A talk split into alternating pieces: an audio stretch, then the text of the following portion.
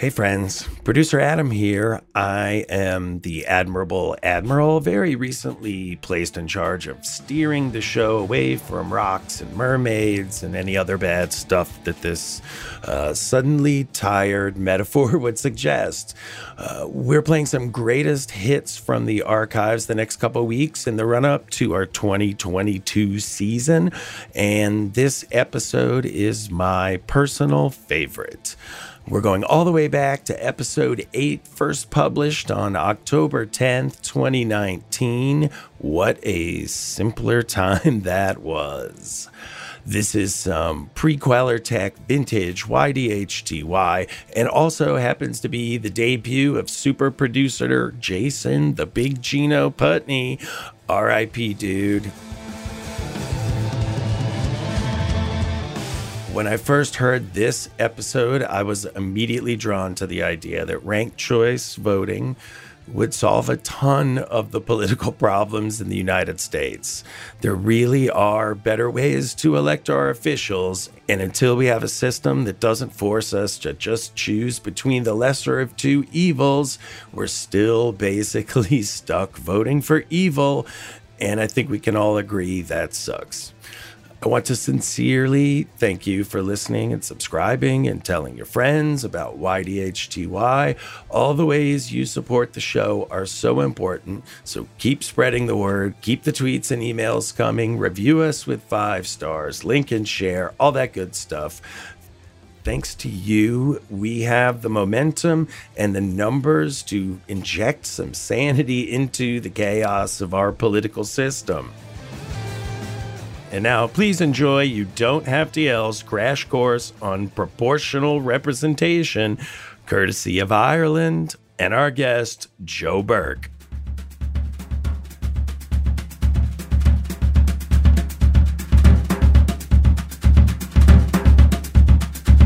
Buenos tardes, amigos. Welcome to the eighth installment of You Don't Have to Yell. I'm your host, Dan Sally, recording live from Dedham, Massachusetts, the birthplace of modern democracy.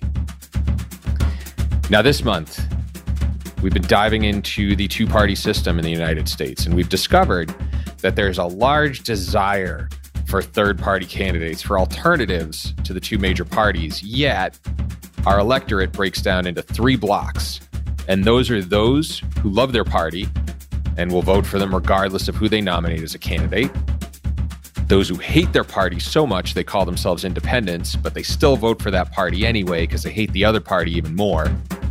And then lastly, those who don't like either party and don't vote. Seems like a recipe for success to me. Now, a lot of this has to do with our first past the post voting system, where all you need to do is win more votes than any other opponent to win. And as a result, it really crowds out those third parties. And it also means you could be largely disliked as a candidate and still take office. Now, a great example is our last presidential election, where both candidates had unfavorability ratings over 50%.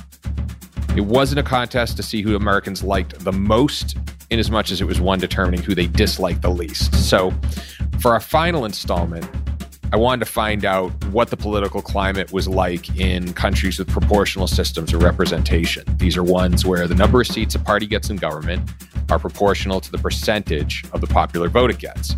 And I leaned on an old friend, Joe Burke, who was active in politics in his native country of Ireland for a time, to give me some detail.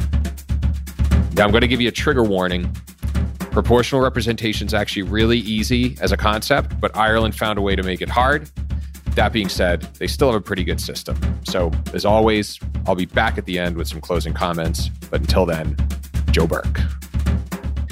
I guess to start things off, you know, so I've been trying to think of a way to describe the current situation in America to you, or kind of how elections work, how politics work here. And I, I figured an I figured out an analogy, which is you know, you've flown now Aer Lingus from Dublin to Boston a couple times, right? Yeah. Okay, great. And you know they have the chicken curry and they have the it's beef stroganoff, right? Or beef pasta. I can't remember what it is. Do you happen to know offhand or no? Uh, yeah, there, there, tends to be maybe a, a stroganoff dish and a pasta dish. That's yeah, yeah. So you've got you've got your chicken and you've got your beef. and yeah. and now the way it works here is uh, it's just like that where you have effectively two parties you have democrat and republican chicken or beef right mm-hmm. um, and the only difference is that if one more person votes chicken than votes beef or the other way around everybody on the plane has to eat it and so at its core, you know, you've got your hardcore chicken, your hardcore beef people. Those are about like a third and a third, right? And then you've got these people in the middle, and some of them like chicken, and some of them, you know, like beef a little better, but they're not really going to make a stink over it. And then you have the people in the middle who have zero preference and end up not eating. And that's pretty much how it works here. Now, my understanding of the way things work in Ireland, and you can correct me if I'm wrong, is again, you're on Aer Lingus, right? And right before it's about to take off, the pilot gets on and he's like, Welcome to Aer Lingus, flight 795, nonstop to Dublin. How's my accent, Joe? Is it good? It's, it's improving massively. It, it really is. I could do the whole. Uh, I, I could do the whole uh, the whole podcast like this, but I I'll I'll spare you that. So so at any rate, he comes on and everybody gets to pick their own meal. And so if you like chicken, you get chicken. If you like beef, you get beef. Maybe you're like a fish person, they get a fish dish for you. And so everybody effectively gets to eat their own meal. Is that how it works? Am I describing proportional representation correctly or am I totally off base? um, I mean, you know, the, the gist of it is right. Um, okay.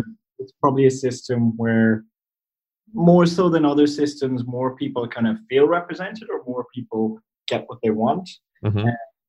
Uh, I, I, guess the problem with simplifying is it's it's kind of notorious as a as a kind of a difficult system of elections to, to both describe and kind of to maintain. Okay. Uh, yeah, that's in, in terms of giving kind of a crash course in it. I, I yeah, done a good job. Okay. Okay. Good. Good. So, so, so, okay. So, very, very oversimplified, but but relatively correct. And now, I guess too, before we go further, like, what's what? Because I know you've been involved in Irish politics to an extent. Like, what's your involvement been? Um, I, I guess not as involved these days. Um, yeah, busy, busy uh, on, on the work side of things. Mm-hmm. Uh, but in in the past, I guess you know I would have started out maybe active in terms of just canvassing and kind of loose campaigning, leaflet mm-hmm. door knock, that type of stuff. Mm-hmm. Um, and, and then kind of over the years, worked up through doing some um, like actually working on campaigns and managing kind of maybe more the, the youth or the student side of campaigns. Yeah. And then maybe more um, full kind of campaign management, I guess, in, in some cases. Okay. Okay. Got it. Got it. And now, so again, kind of getting back to to what I had said about the system, you, you've effectively got a system where, again, if one party gets twenty five percent of the vote, they get twenty five percent of the seats. Uh, is that that's more or less correct, right? Or is there any nuance to that? I, I guess it kind of works in terms of so the to give it kind of a, its full name, it's um, proportional representation with mm. a single transferable vote. So there's you know a lot of different systems out there of proportional representation. Mm-hmm. single transferable vote is, is a little bit more unique. Um, i think it's only ireland and malta are the only two two countries that use it on on a national level. Okay. Uh, it's pretty unique in kind of the, the global political sphere. Um, the way it tends to work is the kind of key nuances of it hinge on the phrase single transferable vote. Mm-hmm. Um, the people's vote transfers between their preferences. So somebody indicates their first preference. So it's not like, you know, a first past the post system where you go in and you just mark who you want, you mark chicken and that's it. Yeah. Um, your STV, you put numbers beside what you want in order of preference. Uh, okay. Because it's kind of a, I guess, sort of a plural, the plurality system where there tends to be a lot of different options and either lots of options within parties there tends to be a lot more potential um, choices rather than just a, a, chicken versus beef. So in PRSTV systems, tend to have, you know, there could be five different types of chicken, and five types of beef. And there's also a vegetarian dish, and there's a vegan dish, and you know, so you have 10 or 15 different options. And in general, in, in most areas, you're voting for, you know, there can be then three to five winners. So it's not really a case of everybody gets chicken and everybody gets beef. Mm-hmm. You're kind of voting for the top three options that people can get. So kind of saying you're coming in, you're saying, okay, my, my, number one, what I really want when I'm coming into this flight, I really want beef stroganoff. Mm-hmm. So number one beside beef stroganoff. Mm-hmm. Say, okay, well, and you know, if I couldn't get beef stroganoff, uh, number two, you know, I'd be okay with getting um, a nice beef stew. And mm-hmm. number three, I'd be okay with getting, uh, you know, a cottage pie. Number four, okay, I'm open to chicken. I'm going to put down chicken curry. Um, so you kind of order your ballot then in terms of what order you want things in, mm-hmm. um, and and that's that's the easy part. the, okay. figuring out, I, I guess, um, explaining that bit and the system of having preferences is kind of straightforward. The fun sort of starts at the actual figuring out who wins. Um, and, and, that's why the counting in this system kind of takes so long. Like we set aside an entire day um, just to kind of count the ballots. So usually the day after elections, you'd spend the entire time counting, um, and, and then results might not be until later that night. So you've kind of boarded your flight to Boston, your Aer Lingus flight to Boston on, on Friday morning. Uh-huh. You're not finding out what won the ballot until Saturday night. So for that reason, it's probably not a system that would be adopted by airlines. Got it. Got it. Yeah. So you're not finding out the meal until it's too late, pretty much, is the way it works. All right. Understood. I think it's best if, if anyone from Aer Lingus is listening in that they, that they the system flights. Yeah, I would say that would that would result in many unnecessary delays. Um, okay. Okay. So then so then so again getting back to the chicken or beef so i have my chicken choices and i'm like okay so i'm going to pick fried chicken first and if they don't have that i'm going to pick chicken curry. And if they don't have that, then there's this lemon pepper chicken. And then if they don't have that, I guess I'll make a compromise and go over to beef stew and then so on. And then ultimately it's kind of the top it, so it's ultimately the the well no, I actually I'm not clear. So so how do you like weigh those choices? Once once all of the votes are counted, so once they have an idea of the total valid electorate. And that's kind of one factor. Mm-hmm. The other factor then is the total number of kind of, I guess, the total number of winners. Um, so in the system here, every constituency will have, um, you know, multiple what we call TDs, mm-hmm. so our representatives. So every constituency will have a number, um, three to 5 mm-hmm. In this case, let's say on, on our flight, um, th- there can be, um, you know, let, us say there can be three winners. So there can be three possible options um, that people get. What they do is okay. So let's say there are a hundred passengers on the plane. Mm-hmm. So that's your number of passengers. Your number of available options, then, in terms of just figuring out what we're figuring out now is the quota. The quota then is the number of passengers divided by the number of winners plus one. So three winners plus one is four. So you divide 100 then by four, which is 25, and then you add one vote on. Okay. So 26 votes is the quota. So whoever gets to 20, what, you know, whoever gets to 26 votes, they win. Got it. Got it. Okay. And then the other end of things, so let, us say then if um, you know, chicken curry gets chicken curry gets 30 votes. The mm-hmm. quota was 26. There's a four vote surplus. So what they do with that surplus is then distribute it to whoever, you know, distribute it to the number twos of people who voted for chicken curry. They say, okay, people who voted for chicken curry, yeah, number two, their second preference tended to be, um, I don't know, chicken Kiev. Uh, and they say, okay, well, of these four votes, you know, we're going to distribute X amount of them depending on the percentage of people that had Chicken Kiev as their number two. So Chicken Kiev then picks up some second preference votes, and so the votes are transferring, and hence the name single transferable vote. Understood. Understood. Okay. Of things, then you would eliminate certain elements. Mm-hmm. let's say, um, let's say you know your your uh, cottage pie, for example, comes last. So Mhm. he finished last after the first count, uh, and he has five votes. They eliminate him. They take those five votes. They look at what the number twos were on the people, you know, on those five votes, and then they just they distribute those to the number twos accordingly. What you're trying to do is get to a position where uh, your three options are filled, either by you know three hitting the quota of 26, or everybody else being eliminated until there's three left. Got it. Got it. So between those preferences. Okay. Okay. One more question there. So how do they figure out the the second choice then? Is it just kind of like the is it an average across the number of people whose first choice was cottage pie or is it uh is it like a case where they take like the second place winner for cottage pie? Like how does that work?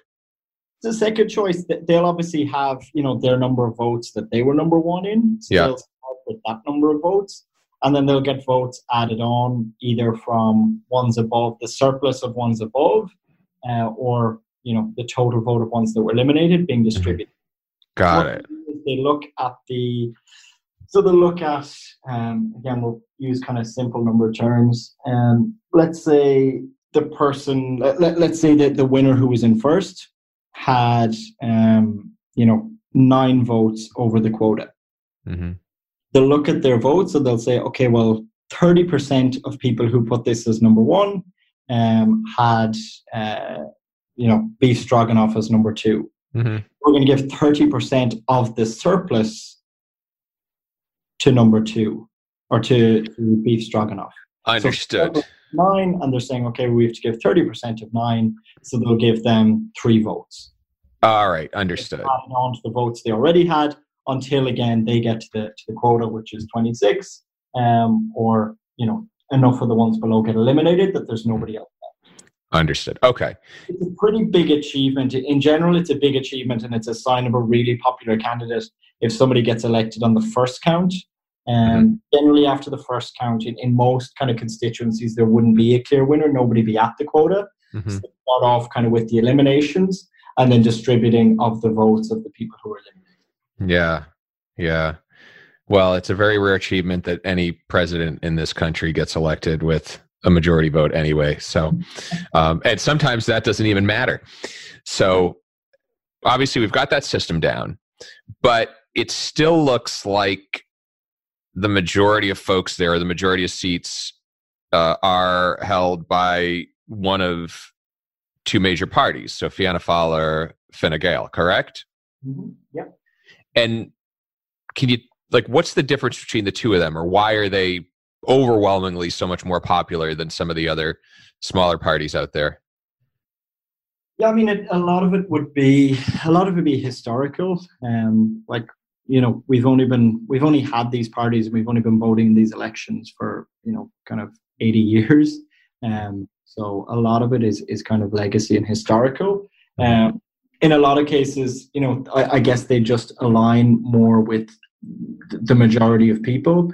Um, Fianna Fáil, especially, would be you know kind of the the most in, in, in terms of all the elections we've had, the vast majority of the time we've been as a country, Fianna Fáil has been in power.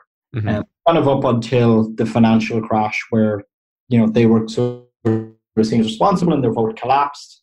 In the seven years preceding that, you know, they've been in power for, you know, maybe high 50s, 60 of them. Okay. Um, and, you know, in the times they weren't in power, it was always Fine Gael.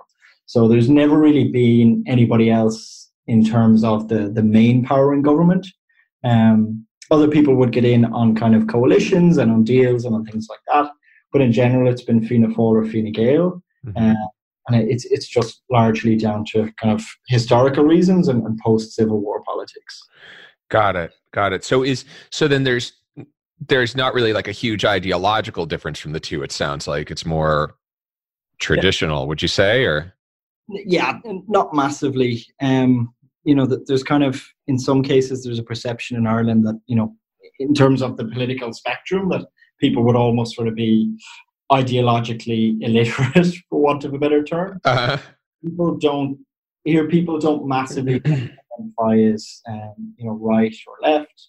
Uh, it's it's emerging more maybe in the last um, let's say ten or fifteen years, but historically um, people wouldn't really have voted along ideological grounds. It'd be on historical grounds or to be on um, we'd have a term here for called parish pump politics. Mm-hmm. Nice bit of alliteration. It's it's generally you know kind of the the Irish term for par, uh, parochialism. Um, so just people, and, and, it's kind of a byproduct maybe of the PRSTV system. Mm-hmm. Um, people here tend to vote more on local issues rather than on national issues. Um, so historically, a lot of who you decide to vote for would be the things that they do in the local area. So the candidate being able to come around and say, okay, well, you know, I got this school built and I got the roads, cha- you know, I got the roads upgraded, mm-hmm. and you know, I got an extension to the town hall or whatever. So a lot of it tends to go on local grounds, and that kind of favors, you know, that by logic would favor the incumbent. Um, so the person who has been in power so you'd have more people tending to get re-elected. So it wouldn't really open up that many, um, I guess, that many opportunities for new power, for new, um, I guess, new representatives or new seats. Got it. You know, it's it's funny. It's similar here, where uh, the the approval rating of Congress in the United States for the last ten years has been somewhere below forty percent, I'd say, and and I'm being very generous there like if I, I want to say the last time I heard it, it was in like the 20s. Um, and the big question here, of course, who are those 20% who are actually happy with the way Congress is working? But the, the interesting thing is that if you look at the polls around people's individual congressperson, so the people representing them in Congress, mm-hmm. the approval is actually quite high. And so it's it's it's it seems kind of similar in the way where where again the way you serve your local district is ultimately indicative of how you're going to you know how well you're going to fare in the next it, election. It, it, would be the same here and you know people uh, a voter could spend you know the majority of the times between elections so you know they could spend maybe five five years giving out about you know a party their national politics what they're doing on a national level for housing um, and then they'll vote they'll turn around at the next general election and they'll vote for their local candidate that represents that party because you know he got their son to the top of the queue for the passport mm-hmm. and he got the extension for the local school or whatever. So people do tend to um, i guess to to kind of vote on those bases. The uh, i guess the interesting thing about here is that you'd also have multiple candidates from the same party running in the same constituency. Um, so if if you're one of the politicians, you're kind of watching your back from your own side mm-hmm. as much as you are from the opposition. Um, and and so, but you know, you need to be really tuned in to your local voters, and you really need to be working for their needs, because otherwise, even if it's an area that would be seen as maybe a in inverted commas safe seat for a particular party, um, and you know the the people of the area are only going to vote for that party, um, they could easily vote for the other person from the party that's on the ballot. Um, or you know there might be two or three others depending on the, the size of the constituency and the number of, of possible winners uh, understood and so if i'm an incumbent and then there's some new upstart in my own party who's looking to unseat me what does that upstart typically do because obviously the incumbent has a huge advantage it, so so like how would the yeah like? Because I because well because I mean for example I, what would happen here and we actually just kind of had a glimmer of this in Massachusetts is you have a somebody else from the party who wants to challenge an incumbent. And so they at some point enter into the what you know we label as the primary process here which is effectively uh, all the democrats or all the republicans get together and they all decide to vote on which of the two or however many candidates they want to make their their candidate they want to bring forward. And during that primary process it gets nasty. So, I mean, if it's if it's a hotly contested primary, people are really tearing each other apart, and you know, you, you kind of saw this a, a bit in the Obama versus Hillary primary years ago. You know, I guess kind of framing it that way or keeping that in mind. If you have like an intra-party challenger, how does that process work? Is it divisive? Is there something they're doing to kind of build their support prior? Hmm. Yeah, I, I, guess a lot of it would be, and, and this is where kind of the um, you know central command or HQ kind of comes in. Mm-hmm. Um, and in general, the party headquarters uh, would decide how many candidates they're going to run in a particular constituency. Mm-hmm. They kind of look at it, they'd say, okay, that's that's a three seat constituency. Um, we have two incumbent TDs there, so we're going to run, you know, we're going to run two candidates. Um, whereas they might look, they might say, okay, well, that's a five seat constituency. Um, we have two incumbents. We fancy taking a third seat, so we're going to run three candidates. Mm-hmm. So in general, they'll try and kind of weigh up what they think is realistic in terms of actually winning seats, and they'll run that number of candidates. From there, it's up to the candidates to, uh, I guess, engage in, in vote management. Mm-hmm. Uh, the system here means that managing the vote and managing the vote um, between candidates of the same party is really, really important. Uh, and things, you know, are, are, quite strategic in some cases. So you know, you'd be saying if you and me were running for the same party in the same constituency, mm-hmm. uh, we're trying to be make sure we're trying to make sure that you know if somebody's going to vote for me and I know somebody's going to vote for me, that I make sure that they put you down as their number two. And likewise, that when you're canvassing, you're canvassing for you number one and for me number two, so that that way our transfer, you know, our transfers are kind of making sure that we that we both come in. Because like if I engage in, you know, publicly slagging you off and telling people not to vote for you, um, that's just not going to work out well for the party. So we need to try and manage it properly so that we're both kind of getting in on each other's transfers. Understood. Okay. Okay. And so I guess how does that work between parties too? So how are the parties campaigning or competing with each other?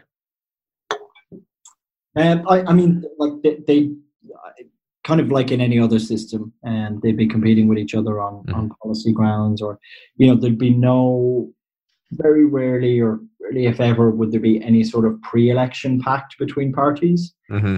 Um, so in general, parties would be kind of fully running and campaigning against each other, mm-hmm. uh, and then only after kind of the dust has settled and the results are in, would they talk about um, kind of forming coalitions? Uh, because it's it's kind of one sort of feature of PRSTV systems that some people see as good and some people see as bad, is that you almost always have a coalition government. Um, like the, the last time there was a single party government in Ireland was 1977. So in all of the years since then, it's been coalition governments, uh, or you know, in the case that we have at minute, a minority government um, that's kind of backed up by a, a confidence and supply agreement with the, the biggest party in the opposition. Okay, a conf- so confidence and supply. What is that? So that's kind of the, the, name that they've put on the current arrangement, where um, Fine Gael, who are the party in government, mm-hmm. they don't have enough support to form a government on their own. They don't have a majority. Um, you know, they're, they're the largest party in terms of the number of TDs that they have, but they don't have enough for a clear majority. Mm-hmm. So they've entered into an agreement with Fianna Fáil, whereby you know Fianna Fáil will support them on the big issues that could bring down a government, things like supporting them on the budget, supporting them on, on big bills. So basically, not collapsing them um, in exchange for you know Fianna Fáil input on, on some policies and Fianna Fáil getting to bring uh, some submissions into the budget. In exchange for that, they will keep the government up. Um, and a lot of that at the minute is, is being supported by, um, I guess, the Brexit process in the UK uh, because we want to make sure that Ireland is kind of stable at this time and that you know we're not kind of fighting and running elections over here when we need to be sort of united front um, on the Brexit process. But I mean, it's, it's still like some people would see it as, as pretty extraordinary that um, you know less than hundred years on from the Civil War that what were the two opposing sides in the Civil War are now technically in government together um, in all but name. so you bring up an interesting point, kind of getting back to like the Civil War politics of it all. Like, you know, why were these why are these two parties in such opposition at one point? Like, what was the? Um, I guess in its simplest terms, there was at the end of the War of Independence, mm-hmm. uh, so early on in the, the 20th century, um, there was a treaty signed with um, with Great Britain. So kind of a peace treaty, um, which was also in effect kind of our withdrawal agreement, if you like, from the UK. Um, one side was, and, and, the kind of government of the day, or what was kind of the provisional Irish government, um, had a split. Some people were pro treaty, so they were kind of pro, um, you know, signing the agreement and, and, just getting out, and others were anti treaty and just said it was, um, you know, it, it wasn't kind of what we fought for, and you know, we need more. And so they voted against the treaty. So they kind of split along those lines, and then a civil war started on on that basis. Got it. Got it. Okay. Okay. Yeah, and so so basically, what you have now in terms of the people who vote, then it sounds like you have basically the the grandkids, or even maybe great grandkids of the original party members who are kind of voting the way their their family always has for the most part. Then is that kind of it, or um, like I, I, guess for the first, you know, maybe 50, 50 years of the state, 50, 60 years of the state, it, it would have been a bit like that because yeah. there's pressure on people's minds. But yeah.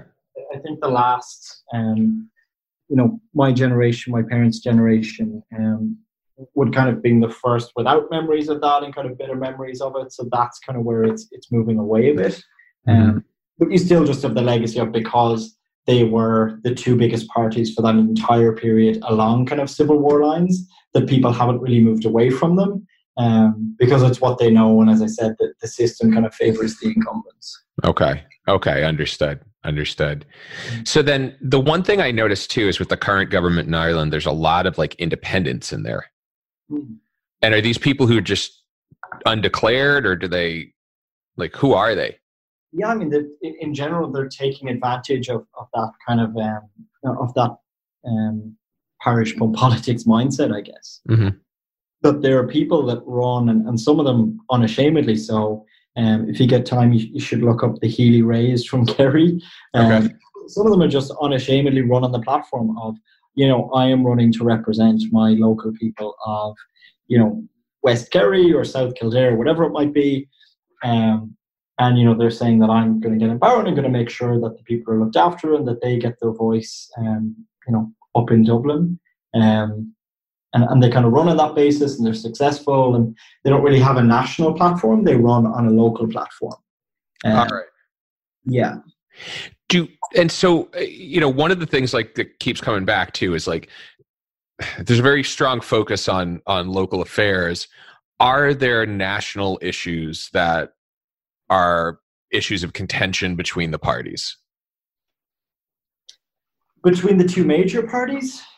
Any of them, for that matter, but maybe we'll just take the two major to start. Um, I mean, not, you know, not nothing as um, probably nothing as divisive as what you'd have in the states. Mm-hmm.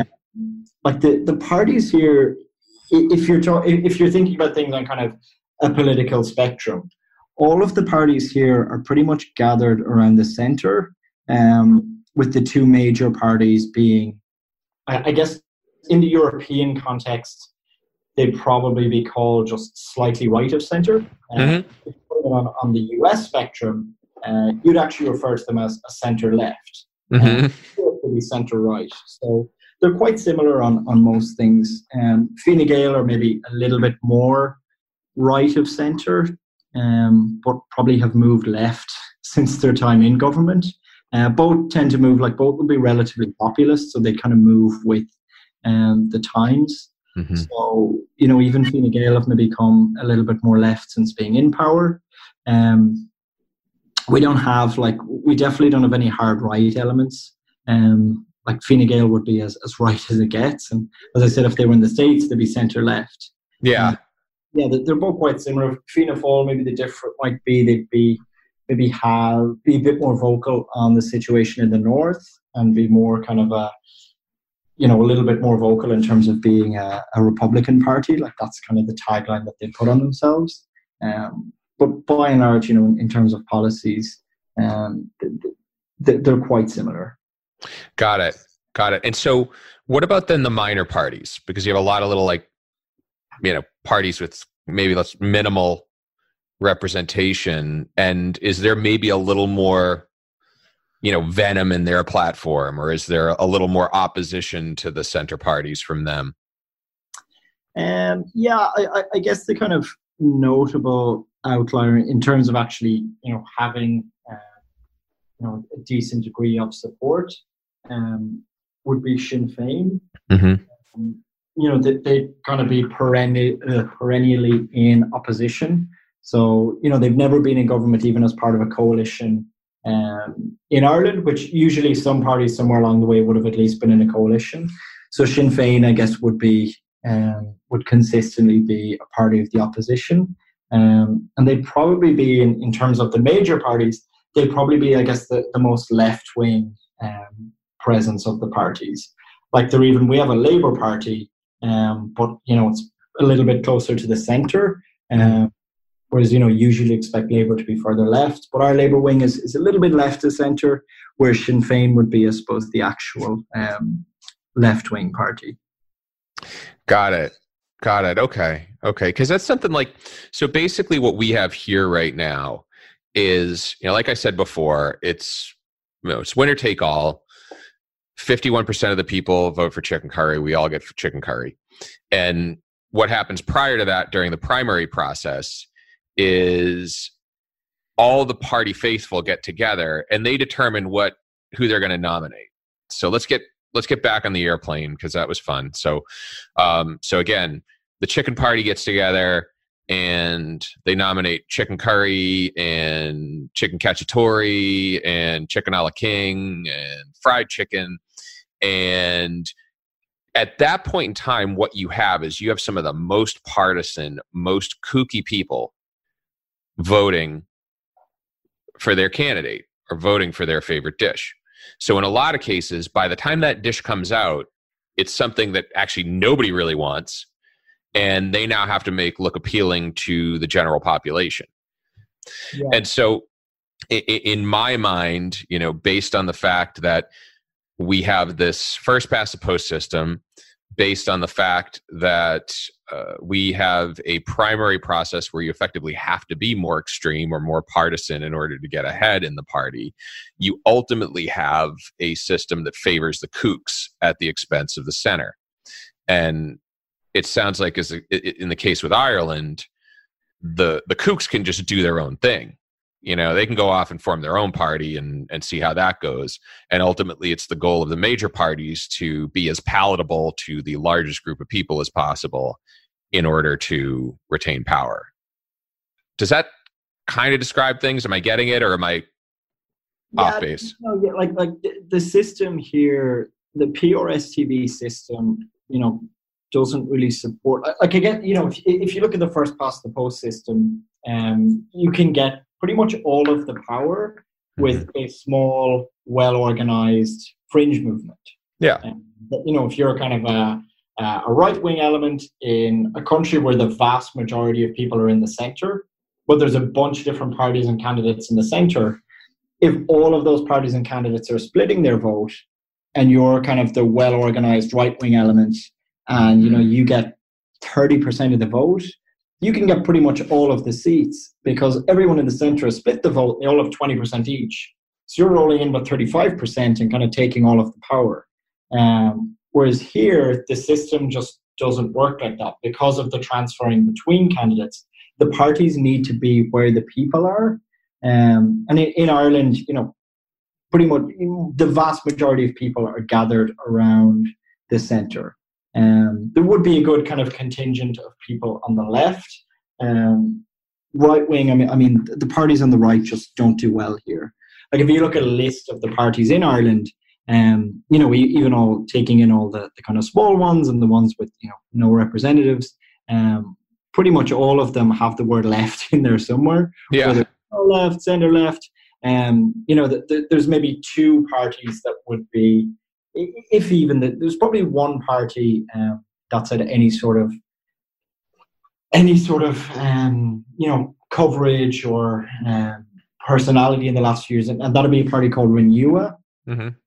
And even they would be um, you know the, the right wing conservatives, like they're not right wing fanatical nationalists, mm-hmm. right wing in, in terms of being more conservative. And you know, at elections they tend to poll at about two percent. Mm-hmm. The, the, the the popular support just isn't there for those parties. The parties need to actually gravitate to where the people are in the system, which is why I was saying since they've been in government, Fine Gael have, have kind of probably come in even more to the left um, and, and over the years, like over the last seven years, both of the major parties, um, you know, it, it's kind of a constant journey to the left. Um, there would have been mirroring kind of Irish society along the way.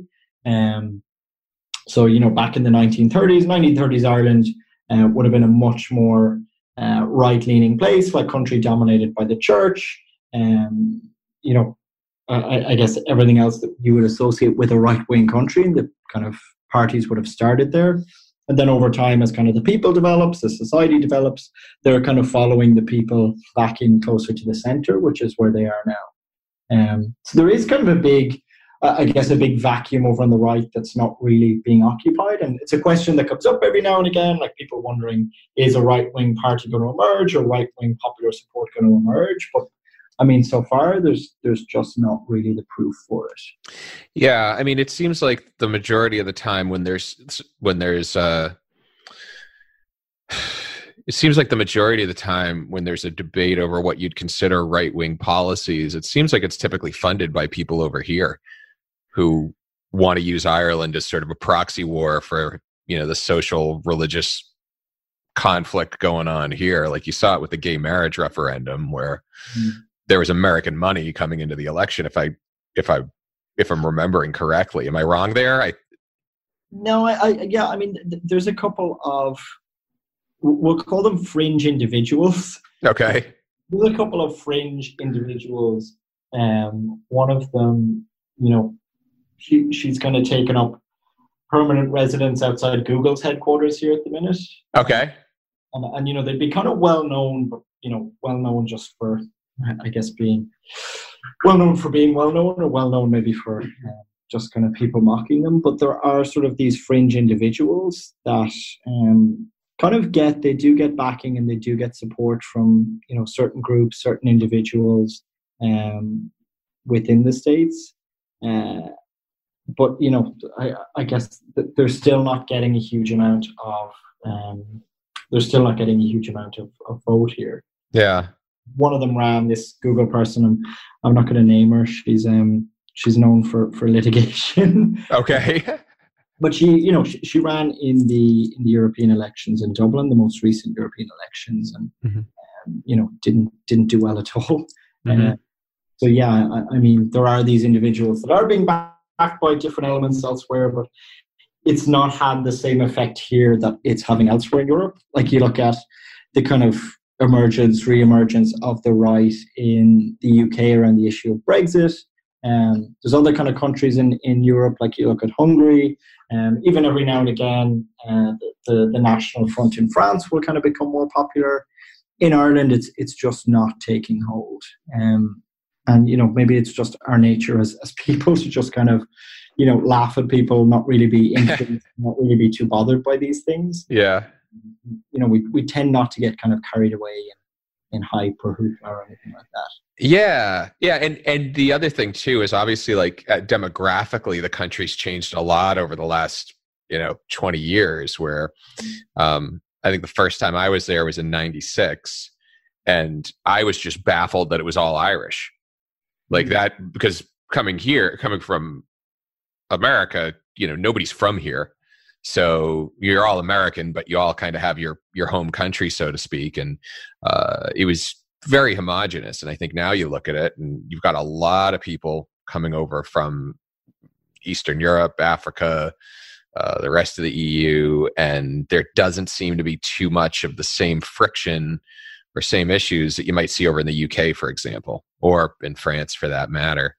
Um, is it because of the way the election system in, let's say, the UK and France is structured? Like, is there something different about it that maybe makes them more prone to electing extremist candidates, or is it just the culture? You think? No, I, I think that's more of a culture thing and, and even a historical thing. Um, I think, like, I know that Irish people are, are quite good at just kind of stepping back and just looking at all of our emigration for you know a few hundred years. Mm-hmm. You know, especially in the in the 1800s when millions of people left the country at the time of the famine and went to, you know, went to the UK, went to Australia, went to the US. Um, so I think a lot of people would acknowledge that it'd be pretty hypocritical for us to turn around and say, um, you know, that, that people now shouldn't come here in search for a better life when we kind of made it our thing for a few hundred years. Yeah. Um, you know, there's other things that we're, we're pretty, um, we kind of acknowledge and we're pretty proud of our status as kind of being a, a small open economy on the edge of Europe. Um, but a lot of a lot of our success, a lot of the reasons kind of why you know companies um, locate here and why maybe we punch above our weight economically is because we bring in you know we bring in skills we bring in languages we bring in you know people that are coming in from abroad bring a lot of diversity into the into, into the economy if you like and a lot of different skills um, are kind of a big part of, of ireland being where it is. And i i think you know my, my feeling is that people are just generally more accepting of that. Okay. acknowledging of it i guess. Okay. Okay. So i guess i have two questions for you one you can punt on, and the other one I'm going to demand an answer. Um, so first one, can we talk? Could you tell me which which party do you align with, and and and why? Um, so Fianna Fáil would be the, the party that um, I guess Fianna Fáil would be the party that I you know worked with, I suppose, um, volunteered for, and mm-hmm. the party that I'd still I'd still vote for. Got it. Got it. And is that just out of tradition or is there something specific is it is it because you've invested all this time in the party itself and or is there something else there no i think probably kind of the interest and the support came first um just in terms of you know when i got kind of interested in politics in probably mid to late teens yeah um, they probably just maybe aligned more with um I, I guess with my view on on Ireland, on Irish society, on things like, you know, uh, um, being Republican, but like a peaceful solution, you know, peaceful republicanism, a peaceful solution to, to Northern Ireland. Um, so, yeah, I mean, probably just lined up better there. They also, again, it probably feeds in that they were um, at that point when I was kind of getting interested, they've been in power for kind of 90% of the history of the state. So most of the positive things that you look back on by default are going to be because of them. So, Got you know, education, the kind of liberalization policies, um, you know, peace in the north. There's a lot of things you could sort of tie back. Um, so yeah, there, there were a bunch of reasons there. All right, cool, cool. All right, last question: chicken or beef, Joe? beef. Beef, really? Always beef. Always beef. Yeah. Do you know I when I was going back and forth a lot, I was a I, w- I was a beef person. I would have the chicken curry. I think it was every third or fourth meal, just to keep from getting sick of the beef. That's kind of why I did it. So, well, yeah, my, my, my granddad always had a thing about um always had a thing about ordering chicken at a restaurant, and you know if you're out with them, you wouldn't be allowed to order chicken. Yeah, you can have chicken when you're at home. You know, when you're when you're out, you order something else. I think I'm going to do something like that when I have grandkids. So my, my, dad runs a beef factory, so um. uh, understood. All right, all right, hits close to home. All right, man. Well, thank you very much for spending the the last part of your your day with me, Joe. Um, this is shed a light on what a knife fight of a political environment we have here. Now, the biggest thing I got out of that conversation is the fact that in Ireland, you have two major parties competing for the center. And that's because that's where the votes are. Now, in the winner take all system we have here, the incentive structure is turned upside down. We've got a situation where parties pick their voters by carving congressional districts that work in their favor. That turns the primary into the general election effectively. So the candidate who plays to the partisan base wins. And the center's really left to pick the lesser of two evils, and it's chicken or beef. You don't like it? Don't eat. Now, I don't think it's a coincidence that countries with proportional systems of representation rank at the tops in terms of public trust and transparency as they actually convey the will of the people. Novel idea. And if democracy is a mechanism for putting the will of the people into action in government, I think we might want to trade the domestic model for a European one. Now, next week is a new month. And with a new month, a new topic, and the next topic is guns. America loves them. America hates them. Who's right? I'll give you a hint. America! I hope you'll join me. Until the next, this is Dan Sally, signing off.